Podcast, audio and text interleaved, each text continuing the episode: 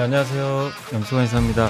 자, 오늘 2024년 2월 5일 오프닝글 라이브 시작하겠습니다. 제 옆에는 김종혜 의원님 나와 계십니다. 안녕하세요. 네, 안녕하십니까? 네, 안녕하세요.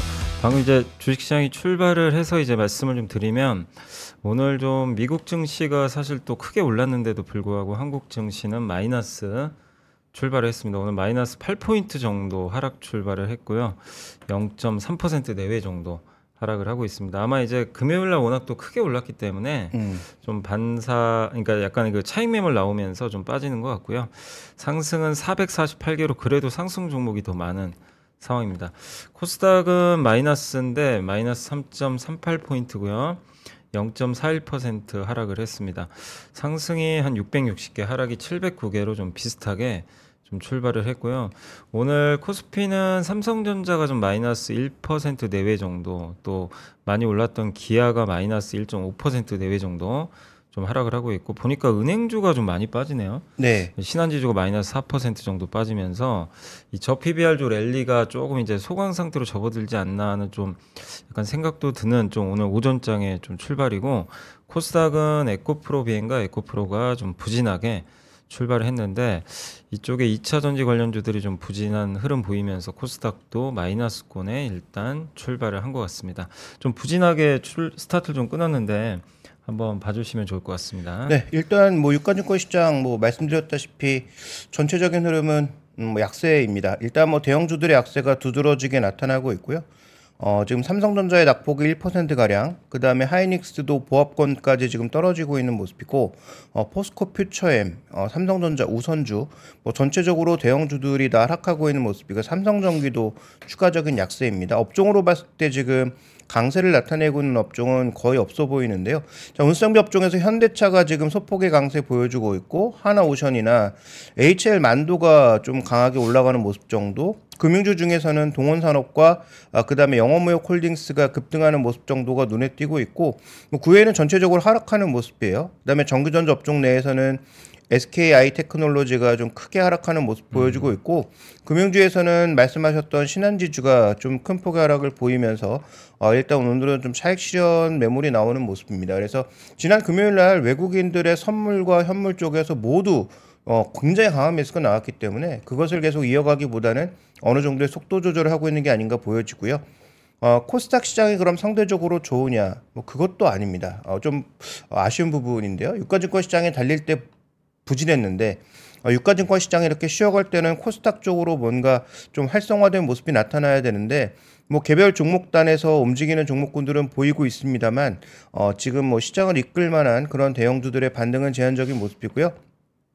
반도체 업종도 그렇고 뭐 일반 전기전자, 뭐 제약 업종 오늘은 전반적으로 일단 약부합권에서 출발하면서 상대적으로 좀 부진한 모습을 나타내고 있는 가운데 어, 오늘 카페 24 정도의 급등세, 그 다음에 우진엔텍의 급등세 정도가 조금 눈에 띄는 모습이고 어, 일반 전기전자 쪽에서는 뭐 계속 뭐 의미가 있는지는 잘 모르겠지만 신성 델타테크 같은 종목군들의 움직임도 현재 나타나고 있습니다.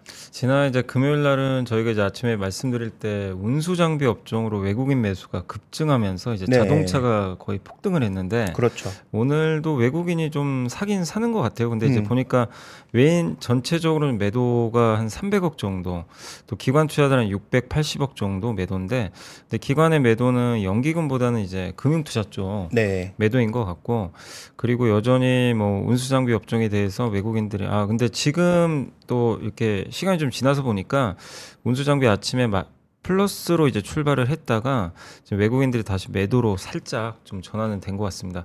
그러니까 보니까 오늘 외국인들도 지난주 금요일에 어마어마한 그 대량 매수, 역대 최대 뭐 순매수라고 하던데 네. 그 매수를 일단 이어가지 못하고 약간의 좀 매물을 내놓고 있는데 오늘 또 수급 상황도 한번 오전에 봐주시면 좋을 것 같습니다. 네, 일단 오늘은 뭐 말씀하셨던 금융 투자를 중심으로 한 어, 기관의 매물이 확대되고 있는 국면이고요. 외국인들도 금융업종 정도를 제외하고는 네. 그렇게 강하게 사지 않는 모습입니다. 그런데 어, 지난 뭐 금요일에도 말씀드렸고 지난주 내내 말씀드렸지만 어, 이번 시장의 가장 중요한 핵심 포인트는 비차익 매수를 얼마나 강하게 끌어올 수 있느냐라는 부분을 계속 언급드리고 있고 그런데 오늘은 비차익 쪽에서 비교적 큰 매물이 예, 나오고 있는 상황입니다.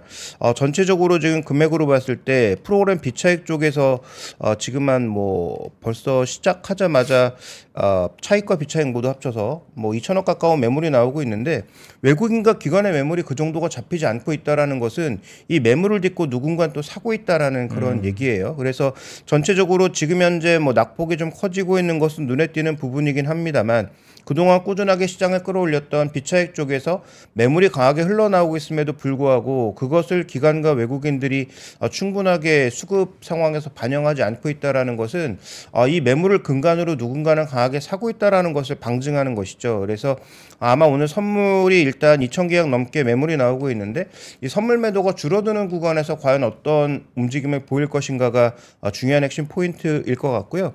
그 다음에 오늘 사는 종목도 변함이 없다는 것이죠. 현대차, 그 다음에 하나금융지주, 신한지주, SK스퀘어, KB금융, 어, 이런 종목군들을 사고 있는 모습이어서 뭐 일단 뭐 조정과 뭐 반등 여부에 상관없이 아, 외국인들이 사는 방향도 일단 바뀌지 않았다라는 거죠. 다만 뭐 기아, 네이버, 삼성전자 일부 종목군들로는 분명히 매물도 나오고 있습니다. 그래서 아, 이 매물이 나오고 있는 종목군들이 추세적으로 매물이 나온다기보다는 어느 정도 어, 지난 목요일 금요일 날 급등했던 것에 뭐 반발 작용 정도로 보시는 게 좀 좋을 것 같고요. 뭐 그런 차원에서 오늘은 얼마나 잘 버티는지 여부가 중요하지 않나라고 보고 있고 지금 장 초반부터 강하게 나오고 있는 어, 이 비차익 매물이 과연 시간 내내 어, 오후장까지 끊임없이 나올 것인가가 가장 중요한 관건이 될 것 같습니다. 아, 요즘에 그러니까 주식 시장 보신 분들 참 이게 너무나 뭐, 뭐라 그러죠? 그러니까 이게 변화가 너무 빠르니까 네. 참 대응하시기 힘든 게 그냥 쫓아다니면 거의 계좌가 녹는 것 같고요. 쫓아다니기보다는 이제 미리 길목을 좀 지켜야 되는데 그게 또 어느 게 갈 줄 잘 모르다 보니까 그렇죠. 참 기다림의 시간이 또 오래 걸릴 수도 있고 근데 막상 또 갈아타면은 성과가 안 좋고 그래서 진득하니 기다리는 게 차라리 더 나은 전략은 맞는데 너무 그 하루하루 변동성이 너무 크고 그리고 갑자기 또 1월 말부터 이제 저 PBR 주 랠리가 지금 쏟아져 나오면서 네. 예, 오랫동안 고생하신 분들이라면 기분 좋으시겠지만 또 최근에 성장주 있게 또 뒤늦게 들어가신 분들은 엄청 또 고통당하고 있거든요. 그렇죠. 증시는 급등하는데 내 종목은 급락을 하고 있으니까. 음.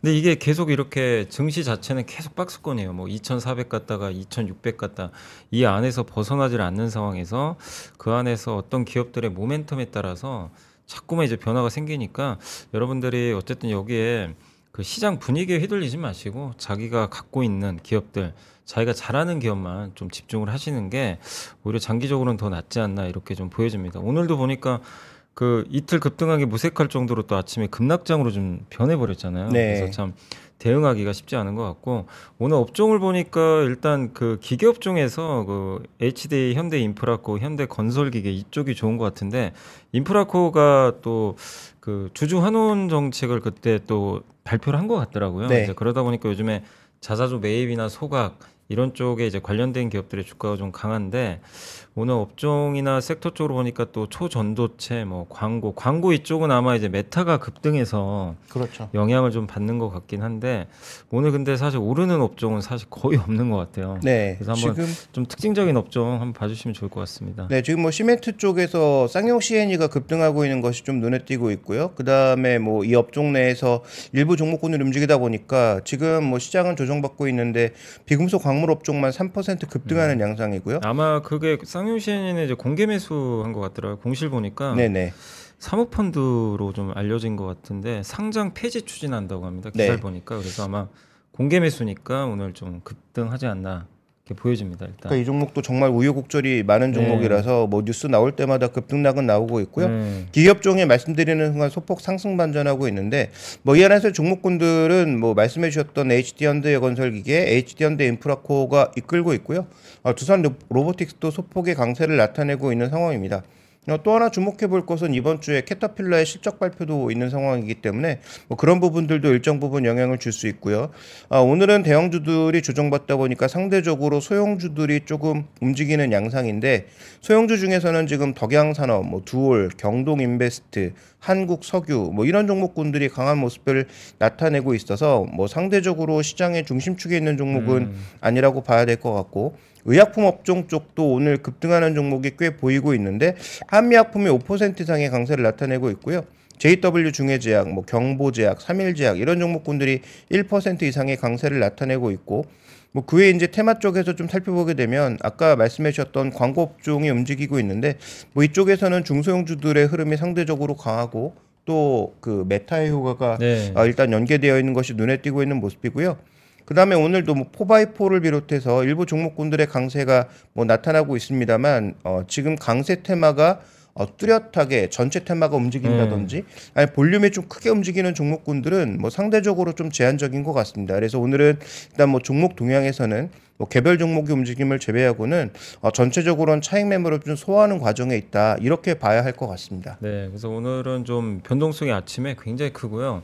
주식시장이 지난주 금요일 날 엄청난 폭등을 했기 때문에 사실 그 후폭풍은 조금 걱정이 안 된 건 아니었는데 일단 오전에 그 매물들이 좀 나오고 있고 특히 저 PBR주를 이끈 업종이 지금 아무래도 은행 업종이니까 네. 이 은행 업종이 조금 이제 변동성이 잦아들어야 될 것 같아요. 지금 보니까 신한지주가 제일 많이 빠지는데 마이너스 6% 가까이 지금 급락세거든요. 이런 부분들이 일단 좀 진정될 때 증시도 다시 한번 조금 이제 나아지는 방향으로 갈 것 같은데 일단 오늘 지주사라든가 저 PBR 관련돼서 많이 올랐던 기업들의 주가가 일단은 일주일 정도 사실 올랐잖아요 꾸준하게. 네, 네. 그래서 약간의 좀 고비는 온 것 같은데 다만 이제 정부 발표가 그 기사 보니까 2월 말로 알려져 있는데 정확한 날짜는 잘 모르겠어요. 근데 어쨌든 이제 2월 중에 발표를 한다고 하니까 뭐 그때까지 모멘텀은 살아 있는데 이제 걱정은 이제 기대도 되면서 걱정은 좀 그거예요 생각보다 좀 별거 없으면 어떡할까 네. 솔직히 좀 그게 좀 걱정돼요 그렇죠. 그러니까 모두가 그렇죠. 지금 왜냐하면 네. 이제 군부를 다 지펴놨는데 여기서 이제 막상 소문난 잔치에 먹을 거 없으면 굉장한 실망 매물 또 쏟아져 버릴 수도 있거든요. 네. 가뜩이나 지금 우리나라 지금 재평가 받을 수 있는 상황에서 또 안 좋은 쪽으로 흘러갈 수도 있기 때문에 어쨌든 좀 정부 정책이 저는 좀 강제성 있는 게 좀 나오면 더 좋지 않을까 싶긴 한데 네. 그건 또 정부가 결정할 문제라 제가 뭐라고 할 수는 없는 것 같고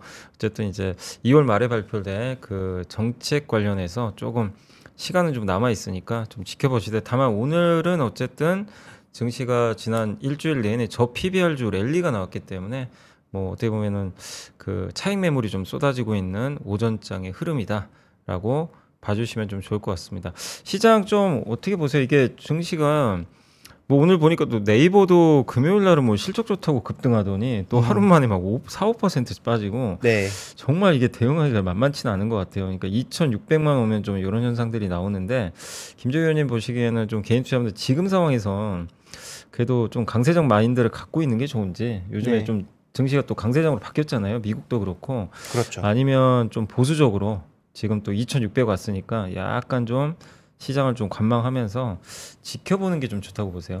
저는 뭐 요 부분을 일단 좀 봐야 되지 않나 음. 싶은데 주식 선물을 우리가 좀 볼 필요가 있다. 네. 왜냐하면 최근에 외국인들의 매수가 워낙 크게 확대되면서 주간 기준으로 뭐 거의 뭐 5조 가까운 돈을 기, 개인은 팔고 네. 외국인 기관이 샀잖아요. 그러면 이들이 순진하게 정말 주식을 확 댕겨서 사기만 했느냐? 뭐 여러 가지 포지션들을 좀 병합해서 볼 필요가 있다라고 보고 있는데 음. 지금 뭐 요 화면을 한번 보여주시면 외국인들의 지금 주식 선물 수량 기준입니다. 수량 기준으로 주식 선물 움직임을 보시면 지난 월요일부터 강하게 비차익 매수로 현물은 당겼는데 어, 비차익 쪽에서는 지금 굉장히 주식 선물 쪽에서 매도를 하고 있단 말이죠. 그러면 이 주식 선물의 매도량 급증이 어, 무엇을 의미하겠는가라는 부분도 같이 살펴볼 필요가 있는 거죠.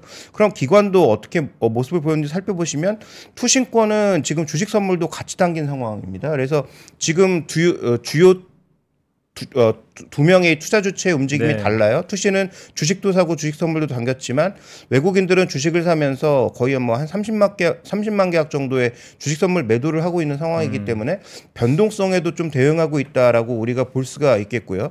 그 다음에 선물 쪽에서 어떤 모습을 보였느냐 살펴보시면 아, 외국인들의 전반적인 상황은 선물은 또 샀죠. 그러니까 포지션이 굉장히 여러 가지가 얽혀 있는 상황이란 말이죠. 그러면 우리가 여기서 추정해 볼 수 있는 것은 외국인들과 기관의 주 포지션은 윗방향은 맞다. 음. 주식도 사고 선물도 사는 방향은 맞는데 단기 변동성에 대비하기 위해서 주식 선물 같은 것들로 개별 종목의 하락에도 대비하고 있는 것은 음. 분명히 보이고 있다. 그래서 어, 지금 외국인은 기본적인 방향은 윗방향으로 깔되 그 안에서의 단기적인 변동성도 대비하면서 가고 있기 때문에 여기서 핵심 포인트는 결국은 따라가면 그 변동성을 우리는 그대로 직통으로 맞을 수밖에 없다라는 거죠. 내가 이렇게 뭔가 대비해서 준비를 할 수 있는 상황이 아니라면 그러면 우리가 지금 뭐 뒤늦게 따라가는 것은 그렇게 좋은 전략은 아니다라고 볼 수 있는 상황입니다. 따라서 지금 현재 구간에서는 일단 가지고 있는 포지션들을 잘 지키는 것이 우선일 것 같고요. 그 다음에 언급하셨던 대로 2월 말에 정책의 강도가 얼마나 강하게 나오는지를 확인하시는 게 일단 우선이기 때문에 어, 오늘은 말씀드렸던 차익 매물을 얼마나 강하게 소화하는지 정도만 확인하시는 게 순서가 될 것 같네요. 그래서 오늘 일단 그 약간의 전략은 이제 2,600까지 온 상황에서 너무 무리는 하지 말자. 또 기- 일부 종목들의 뭐 랠리도 워낙 또 강력했잖아요. 사실 저 PBR 때문에 그래서 조금 소강 국면으로 또 갈 수도 있기 때문에 약간 좀 여유를 가지시고 시장을 좀 지켜 보시면 또 좋을 것 같습니다. 그리고 사실 이제 지난주에 가장 큰 이슈는 어쨌든 이제 자동차 쪽인데 오늘은 보니까 근데 기아랑 현대차가 좀 달라요. 네. 기아는 좀 빠지고 있고 현대차가 오늘 한 2% 이상 오르면서 근데 사실 이게 그 전 세계 글로벌 자동차 회사랑 비교하면 여전히 저평가된 것도 사실이잖아요. 주가 이렇게 올랐어도 네. 뭐 비싸다고 볼 수는 없는 지금 밸류에이션은 맞는데 단기 이제 급등에 대한 부담감은 있지만 어쨌든 현대차가 또 상대적으로 그동안 기아에 비해서 못 오르다 보니까 오늘은 좀 기아보다는 좋은 좀 성적표를 내고 있는데 그래도 여전히 기아랑 이제 현대차가 지금 시가총액이 거의 비슷하다는 건 좀 생소해요. 아무리 봐도 네. 기아가 동생 같은 느낌이 좀 들긴 하잖아요. 사실 판매량도 우리는, 예. 그렇고 뭘 봐도 예. 동생인 것 같긴 한데 말이죠. 근데 이제 네. 기아가 어쨌든 시총을 본주 기준으로는 좀 역전을 했기 때문에 좀 다소 좀 뭔가 어색한 상황 맞는데 그만큼 또 현대차가 분발하라는 또 의미로 또 들릴 수도 있는데 어쨌든 오늘은 기아가 좀 빠지고 현대차가 오르는데 저번에 이제 도요타 얘기 한번 해주셨잖아요. 네. 품질 문제. 근데 그게 주말 사이 보니까 굉장히 좀 생각보다 심각한 것 같더라고요. 네, 엄청 심각한 네. 문제죠. 네. 근데 그게 뭐 물론 이제 뭐 미국 쪽은 아닌 것 같고 아마 미국에서 그런 일 났으면 아마 도요타는 정말 이거 진짜 끔찍한 일이 발생했을 것 같고. 네. 네, 근데 이제 보니까 아시아 쪽 물량인 것 같은데 그래서 주가에 그렇게 뭐 현대차 주가에는 뭐 엄청 영향을 크게 주진 않은 것 같긴 한데요. 그래도 어쨌든 이제 경쟁자니까 음. 도요타의 이런 품질 문제가 결국에는 장기적으로 또 발목을 잡을 수 있고 또 우리나라 한국 현대 기아 입장에서는 또 반사이익을 또 얻을 수도 있는 거잖아요. 옛날에 그 그렇죠. 뭐죠 그 폭스바겐의 디젤 게이트. 네네. 약간 그게 좀 떠오르더라고요. 근데 사실 음. 이번도 그 엔진 문제잖아요. 어떻게 보면. 그렇죠. 아 그러니까 네. 이게 그 작년부터 시작한 문제이기 때문에 네. 작년부터 다이아츠라고 해서 그 도요다가 우리가 도요다만 있는 게 아니고 렉서스부터 시작해서 여기도 자동차 브랜드가 음. 엄청나게 많잖아요. 근데 그 다이아츠라고 하는 경차를 주력으로 만들던 업체에서 동남아 엔캡에서부터 문제가 생기기 음. 시작합니다. 그래서 충돌 문제에서 어 이거 속였다라는 문제가 나왔고 그 다음에 이제 최근에 나온 문제는 도요다 디젤 엔진과 관련된 그래서 도요다라고 하는 기업의 시작 자체가 그 도요다 공업 어, 직기인가 해서 네. 원래 방적기 만드는 업체부터 시작한 음. 기업이거든요. 네. 근데 여기가 지금 디젤 엔진 만들고 있단 말이죠. 근데 그 디젤 엔진과 관련된 것도 속였다. 그러니까 엔진도 속이고 뭐 충돌 시험도 속이고 각종 시험은 뭐 안 안 했는데 한 것처럼 했다라고 하니까 이게 뭐 말씀하셨다시피 뭐 미국과 관련된 문제는 아닌데 실내 도요다가 일본에서 이런 어, 행위를 했다면 음. 그러면 과연 미국에서는 어땠을까? 물론 미국은 잘못 한 번 하면 리콜 엄청나게 네. 예, 들이맞으니까 미국에서 과연 뭐 그런 행위를 했는지는 좀 더 검증이 필요하겠지만 실내 도요다가 그런 행위를 했다라고 하는 것은 어, 글로벌 1위 업체로서 뭔가 위신이 좀 떨어지지 않을까라는 그런 생각이 있는 거고요. 그래서 저는 폭스바겐 주가를 잘 봐야 된다. 왜냐하면 폭스바겐이 1위였다가 도요다한테 뒤집힌 거고 도요다가 이제 사상 최대 판매를 한 거잖아요. 네네. 근데 이걸로 인해서 지금 뭐 여섯 개 차종인가 지금 뭐 제작이 안 되고 있는 상황인데 그러면 기존 재고를 소화하고 추가적으로 판매를 할 때 어떻게 될 것이냐라는 부분과 폭스바겐이 강하게 밀고 올라오기 시작한다면 그러면 어느 정도 이제 주가에도 변화가 나타날 수 있어서 저는 폭스바겐의 민감도와 현대차의 민감도가 음. 굉장히 같이 갈 가능성이 높다라는 측면을 좀 봐야 될 것 같습니다. 네. 그래서 자동차 한번 이제 좀 이슈들이 요즘에 워낙 많다 보니까 한번 이제 말씀을 해드렸고 오늘 이제 나온 보고서들 하나 좀 가져와 봤는데 한번 이제 화면 띄워주시면 우리가 뭐 물론 이제 많은 분들이 다 저 PBR 얘기만 하고 있지만 중요한 거는 결국엔 펀더멘탈 또 봐야 되니까 그래서 좀 여행 업종에 대한 이제 보고서가 또 괜찮은 게 나와서 한번 좀 말씀을 드리도록 하겠습니다. 요거는 제가 거기 챗 GPT한테 한번 그려달라고 했더니 저렇게 하나투어 단체 관광 여행기 그려달라 그랬거든요. 네. 저렇게 그려주더라고요. 그래서 한번 좀 그림을 좀 가져와 봤고 다음 페이지 한번 보시면 그러니까 단체 관광이 생각보다 그렇게 좋지는 않았던 걸로 아는데 제가 이 보고서를 보니까 아닙니다. 단체 관광이 상당히 좀 좋아지고 있어요. 그러니까 뭐냐면 지인의 연구원님의 보고서를 제가 조금 구어체로 좀 각색을 한 거니까 참고하시면 되겠고 일단 Q 송출 그러니까 송출객이죠. 하나 투어가 35만 명, 모두 투어가 1월에 19만 명 이제 송출객이 나왔는데 그 중에 이제 패키지 여행이 22만 명, 모두 투어가 12만 명. 그러니까 패키지 여행이 많이 가야 이 어떻게 보면 여행사는 좋잖아요. 그렇죠. 자유여행보다는. 근데 이게 2019년 월 평균 24만 명, 12만 명이었으니까 코로나 전 수준에 이제 거의 근접을 하고 있다. 그러니까 패키지도 자유여행 못지않게 살아나고 있다 이렇게 보시면 되겠고 요 밑에 보시면 이제 그래프가 순 파란색이 순 출국자인데 요 막대기로 돼 있는 게 이제 패키지 여행이라고 합니다. 그래서 이게 오른쪽으로 갈수록 급격하게 늘어나는 모습을 좀 확인할 수 있을 것 같고요. 다음 페이지 이제 한번 좀 봐주시면 그러니까 이제 우리가 그 이렇게 회복하고 있는 이유가 뭘까 한번 좀 살펴보면 원래 패키지 여행은 좀 중장년층하고 가족 단위로 많이들 가잖아요. 네. 사실 젊은 층은 그냥 자유여행 가고 그렇죠. 뭐 유튜브 보면서 이렇게 좀 많이들 선호한 편인데 의외로 지금 젊은 층이 많이 유입되고 있고 또 가족 단위 해외 여행도 늘어나고 있다고 합니다. 근데 사실 이제 그동안 젊은 층이 자유 여행 그 일본 여행 중심으로 좀 갔는데 또 겨울 성수기가 오다 보니까 그 분위기가 이제 단체 여행 쪽으로 좀 바뀌고 있는 그런 모습이라 보시면 되겠고 다음 페이지 한번 또 봐주시면요. 이제 단가 측면을 보면은 이게 2018년도하고 19년도에 저기 이 그래프 보시면 저게 60에서 한 70만 원, 80만 원 정도 했었대요. 이, 이 패키지 여행 단가가. 음. 지금 보시면 엄청 비쌉니다. 지금 100만 원이 넘고요. 하나투어 같은 경우는 저기 120만 원까지도 거의 찍은 적이 있을 정도로 패키지 여행 단가가 올라가는데 수요가 꺾이지 않는다는 거죠. 그만큼 이제 프리미엄 음. 관광 가겠다라는 그런 수요가 확실히 늘어나고 있고 또 비용도 이 온라인 쪽으로 이렇게 수요가 좀 늘어나다 보니까 이런 이제 여행비 지급 수수료 같은 비용들도 줄고 있다고 합니다. 그러니까 결국엔 Q 올라가고 P 올라가고 C는 빠지고 사실 그럼 굉장히 좋은 그림이잖아요. 네. 근데 저게 아마도 그냥 이제 혼자 여행 가려면 그러니까 음. 개별 여행 가려면 비용이 너무 비싸져서 패키지로 이동하고 있는 거 아닌가 싶기도 그런 것도 하거든요. 있, 네. 있겠죠. 예, 오히려 그러니까 패키지 여행이 또 편한 점도 있고. 그렇죠. 예. 네. 그래서 근데 어쨌든 이제 저는 이제 수치를 보면 확실히 패키지 여행이 옛날부터 아, 요즘에 패키지 여행보다는 사실 워낙 이제 그 유튜브라든가 이런 게 잘 돼 있다 보니까 그런 거 이제 우리가 검색해 가지고 그 개별 여행 또 일본 여행 갈 때는 거의 이제 개별 여행들을 많이 가시는 편이긴 한데 확실히 이제 유럽이나 이런 쪽으로 장거리 여행들이 늘어나면서 이런 분, 그 패키지 여행 분위기가 좀 늘어나는 거는 확실히 좀 여행 업종을 좀 다시 볼 수 있는 그런 좀 지표들이 나온 게 아닌가 일단 이렇게 보여지고요. 그 다음 페이지 한 번 더 보여주시면요.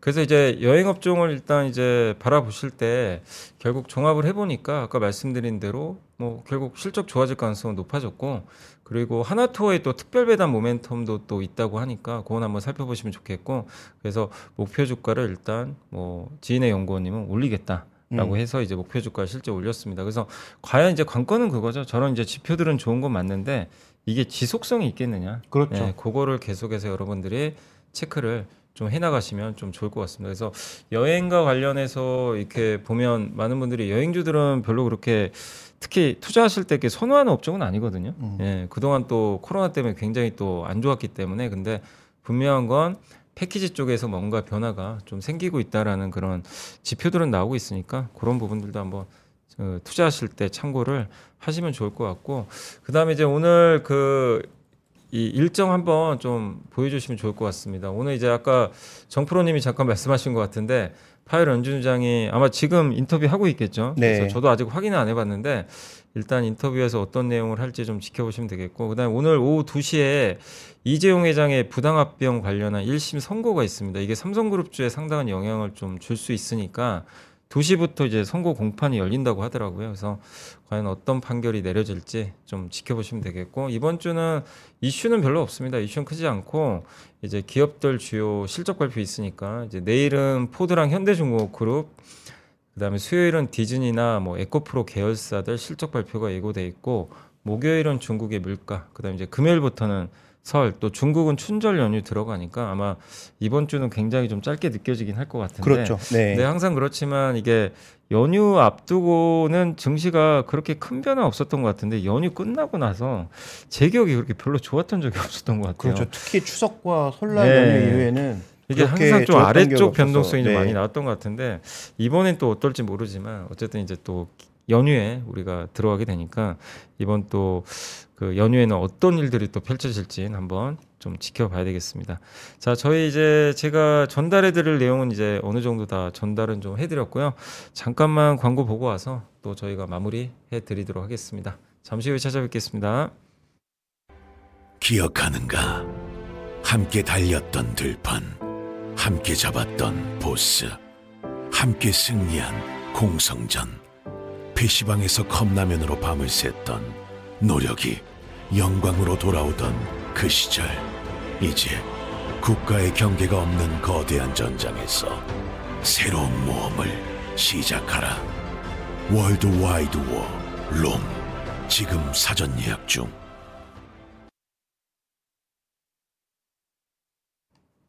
네, 시장 다시 한번 보겠습니다. 지수 낙폭이 더 커지고 있습니다. 지금 2,579포인트까지 급락세를 좀 보이고 있고요. 예, 등락률은 마이너스 1.37% 정도 큰 폭의 하락세입니다. 지금 하락 종목이 567개로 급격하게 좀 늘고 있고요. 코스닥은 그래도 낙폭이 오히려 오전보다는 좀 줄곤 있고요. 지금 네. 코스닥 같은 경우는 마이너스 0.5% 내외로 오히려 이제 아까는 아침에 쭉 빠졌다가 반등을 하는 그런 모습인데 물론 이제 지금 코스피가 좀 급나가다 보니까 같이 따라서 약간 또 밀리는 상황인데 일단 에코프로랑 에코프로 BM이 낙폭을 좀 줄였어요. 아까 오전보다는 그러면서 조금 반등이 좀 일시적으로 좀 시도가 된 그런 모습인데 다만 오늘 코스피는 저 PBR주로 불리는 대형 이 저평가주들 특히 이제 뭐 은행 업종 여기가 이제 급락을 하다 보니까 이제 금융주에 좀 주가 충격이 좀 나오면서 지수가 좀 약간은 크게 좀 하락을 하는 그런 모습들이 좀 나오는 상황이고 근데 오늘 올라가는 기업을 보니까 두산 로보틱스 여긴 사실 저 PBR하고는 아무 상관이 없는 업종이잖아요. 그렇죠. 그래서 오히려 좀 로봇주가 좀 반등하고 있고 현대 일렉트릭 그리고 현대차는 아마 저 PBR주 내에서는 거의 혼자 그냥 올라가는 것 같은데 오늘은 음. 저 PBR로 가는 건 아닌 것 같고 네, 그렇습니다.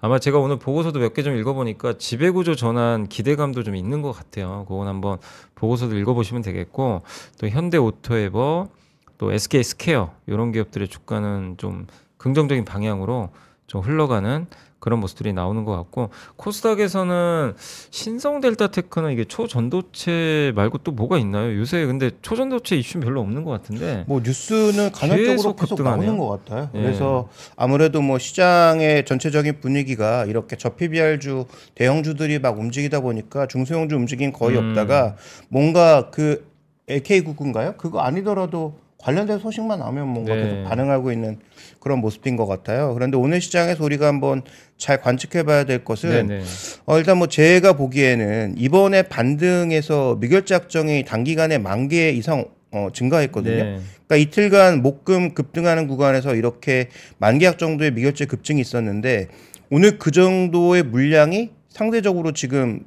어, 음. 굉장히 빠르게 정리되고 있습니다. 그래서 이 앞전에 들어왔던 소위 어, 한 330포인트 부근에서 350포인트까지 급등시켰던 이 물량들의 거의 상당 부분이 오늘 정리되고 있는데 그럼에도 불, 어, 불구하고 오늘 조정폭이 굉장히 커 보이지만 이틀의 반등폭의 상당 부분이 나오지 않은 상황이에요. 차트를 좀 보여주시죠. 그래서 지금 현재 구간에서 조정폭은 굉장히 커 보이나 지금 현재 이 구간에서 나타나고 있는 핵심은 기존의 미결 작정을 줄이 어, 늘리지 않으면서 줄이고 있는 거면 기존 포지션 청산하고 있다는 얘기죠. 그러니까 매수를 청산하고 있는 것은 분명히 의미가 있으나 그렇다고 해서 지금 상승 추세를 깨겠다 아닌 것 같고요. 그다음에 요 구간에서 나타나고 있는 또 하나의 특징이 뭐냐? 외국인들 갑자기 삼성전자와 SK하이닉스의 매수가 급증하고 있는 양상입니다. 지금 요 구간에서 말이죠. 그러니까 현물의 지수 관련주 매수는 더 늘리고 기존의 포지션 정리 정도만 하고 있는 상황이라면 추세 되돌림이 아니에요. 그래서 지금 현재 구간에서는 여전히 예, 장기 횡보했던 추세에서 윗방향의 선택은 나타난 거고 방향성은 정해진 상황에서 오늘 매물을 어느 정도 소화할 거냐 정도. 그래서 지금 뭐 파월 이슈, 그 다음에 뭐 이재용 이슈 아, 이런 것들에 따라서 단기 변동성이 더 나타날 수 있지만 어쨌든 지금은 전체적으로 상승 추세에 올라타 있는 상황이다. 그 다음에 지금 나오고 있는 매물의 대부분이 어, 베이시스와 연계되어 있는 금융투자 매물이기 때문에 외국인들의 선물 쪽에서 매도만 줄여줘도 언제든지 다시 대형주 중심으로 반등할 수 있는 그런 장이다라는 것을 어, 염두에 두시면서 접근해 보실 필요가 있을 것 같습니다. 네. 자, 오늘 이제 9시 30분 정도 됐는데 오늘은 이제 지난 목금의 좀 급등 장세에서 벗어나서 증시가 다시 좀 아래쪽에 충격을 좀 많이 받고 있는 그런 상황인데 결국 지금 시장의 주도주는 누가 뭐래도 저 PBR 주거든요. 네. 그래서 은행 업종과 자동차 업종의 움직임을 좀 잘 체크는 하셔야 될 것 같아요. 이들이 견조하게 또 반등을 해준다면 증시는 다시 한번 또 반등을 할 것 같은데 이들이 오늘처럼 좀 급격하게 흔들리면 증시는 좀 약간 또 아랫방향으로 움직일 수 있으니까 이 금융주와 자동차 업종 또 지주사까지 어떤 움직임 보이는지 일단 보시면 되겠고 일단 오늘 오전에는 움직임 자체는 그렇게 썩 좋진 않고요. 반면 이제 코스닥 같은 경우는 지금 2차 전지 업종이 조금씩 조금씩 올라가고 있어요. 그러다 보니까 코스닥은 코스피와 다르게 부진했던 흐름을 좀 딛고 약간의 좀 반등을 하고 있는 그런 흐름으로 오늘 오전장 전개가 되고 있는 것 같습니다. 자, 이제 오늘 2월 5일이고요. 이번 주는 이제 연휴 기간이 또 앞두고 있어서 좀 되게 짧을 것 같은데 어쨌든 연휴 기간 앞두고 여러분들 어떤 식으로 좀 포지션 또 그 정비를 할지 한번 잘 고민을 하시면 또 좋을 것 같습니다. 자, 오늘 오프닝별 라이브는 여기서 좀 마무리하도록 하겠고요. 오늘 김종현 의원님 오늘도 고생하셨습니다. 네. 네, 저희는 또 내일 아침 9시에 찾아뵙겠습니다. 시청해주신 분들 감사드립니다.